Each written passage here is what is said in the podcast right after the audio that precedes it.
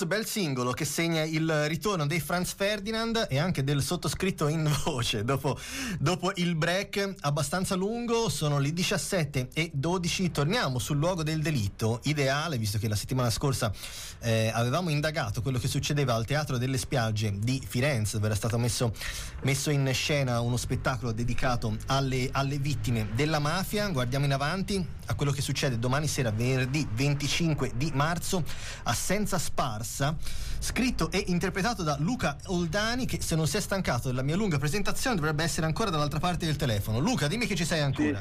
Ci sono, non mi sono stancato, anzi, buon pomeriggio a tutte e a tutti.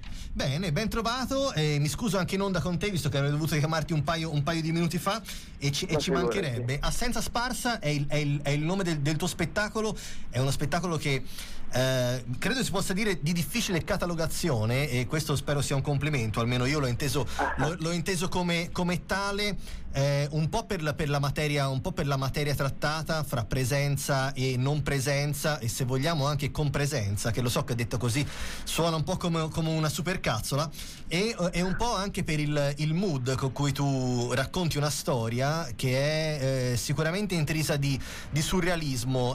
L'ho presa larga perché non so quanto tu voglia spoilerare, scusa il termine orribile, della trama di quello che andrà in scena, per cui lascio a te la presentazione. Beh, guarda, tanto presenza mi fa ritornare alle superiori, proprio un termine che non sentivo dalla gioventù. L'ho finita 2 giorni fa, per cui ancora sono fresco. Sì, io ci sono rimasto col cervello, però col cervello sono sempre lì.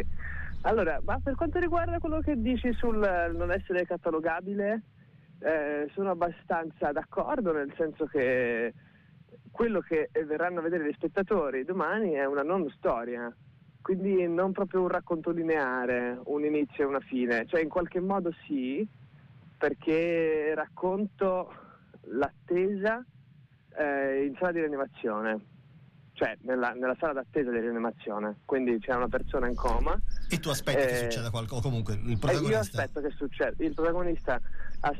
succeda qualcosa, e in questo aspettare diciamo che ci fa vedere un ventaglio molto ampio di tentativi che fa per accettare il dolore. Questi tentativi sono a volte molto realistici, a volte molto ingenui, a volte molto assurdi, spiritosi, dissacranti, dolorosi, tragici, tutto il ventaglio che ci pone davanti la vita, o comunque noi stessi, quando ci succede qualcosa di tanto doloroso. E la cosa che a me piace un po' sottolineare è che questo spettacolo cerca un attimo anche di non vergognarsi e di non mettere un giudizio a quello che sentiamo, pensiamo, quando ci succede qualcosa di tanto doloroso. Ci viene detto, no, forse che certe cose, certi pensieri in alcuni contesti non vanno avuti, e invece ecco, il piccolo tentativo che fa di questo spettacolo è di dirci che le cose vanno accettate, non vanno nascoste, insomma. E sai che insomma il dolore è una cosa assolutamente personale, per cui immagino che anche la tua storia sia piena di viaggi mentali, perché poi ognuno fa il suo. È anche vero che il tema del dolore, se vogliamo proviamo ad allargarlo, anche quello della morte è stato inevitabilmente un tema protagonista negli ultimi 2 anni, ecco, negli ultimi 24 mesi, complice anche la pandemia. Non so se questa storia può essere intesa anche come una metafora di quello che è successo, se è un qualcosa che ho visto solo io, se è un qualcosa che magari preferisci non rivelare, perché è giusto che ognuno ci trovi la propria interpretazione.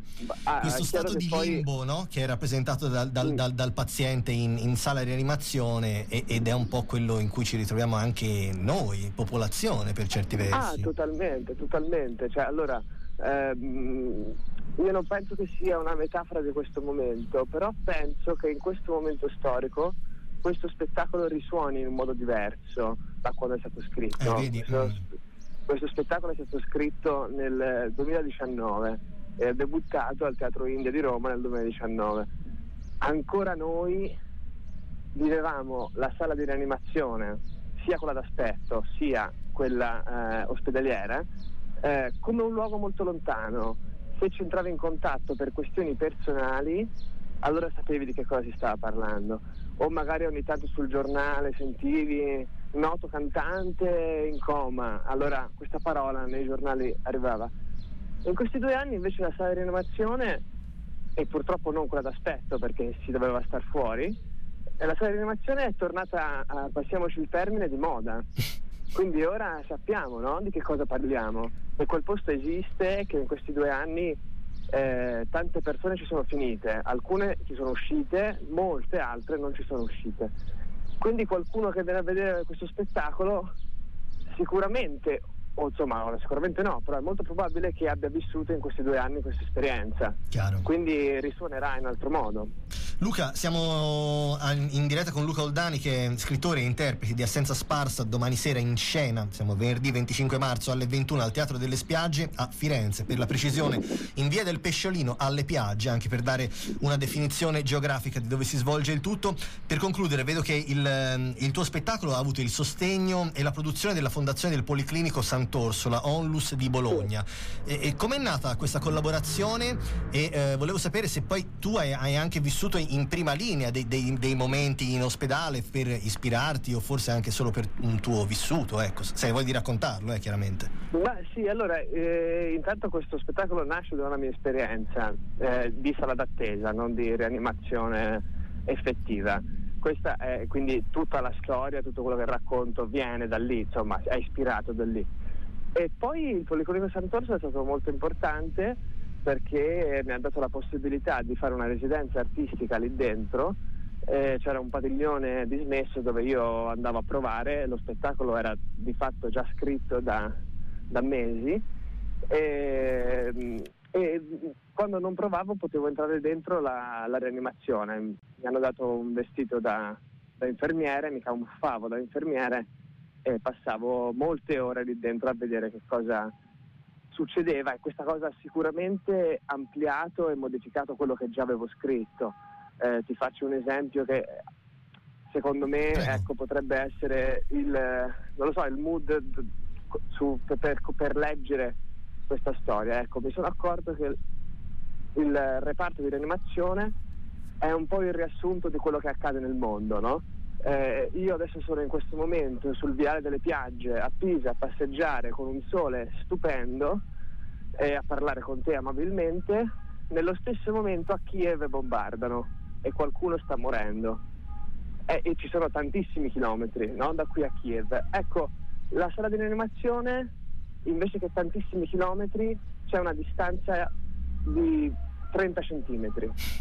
Cioè, in un letto una persona che sta aspettando il marito, una donna giovane che aspetta il marito che la venga a prendere, e nel letto accanto c'è un bambino di 6 mesi intubato, e nel letto accanto ancora c'è una donna che ride di 70 anni, nel letto accanto c'è un uomo di 80 che sta morendo, e questo è una grande... gli infermieri che passano tra questi letti che ridono, scherzano, sono pieni di vita.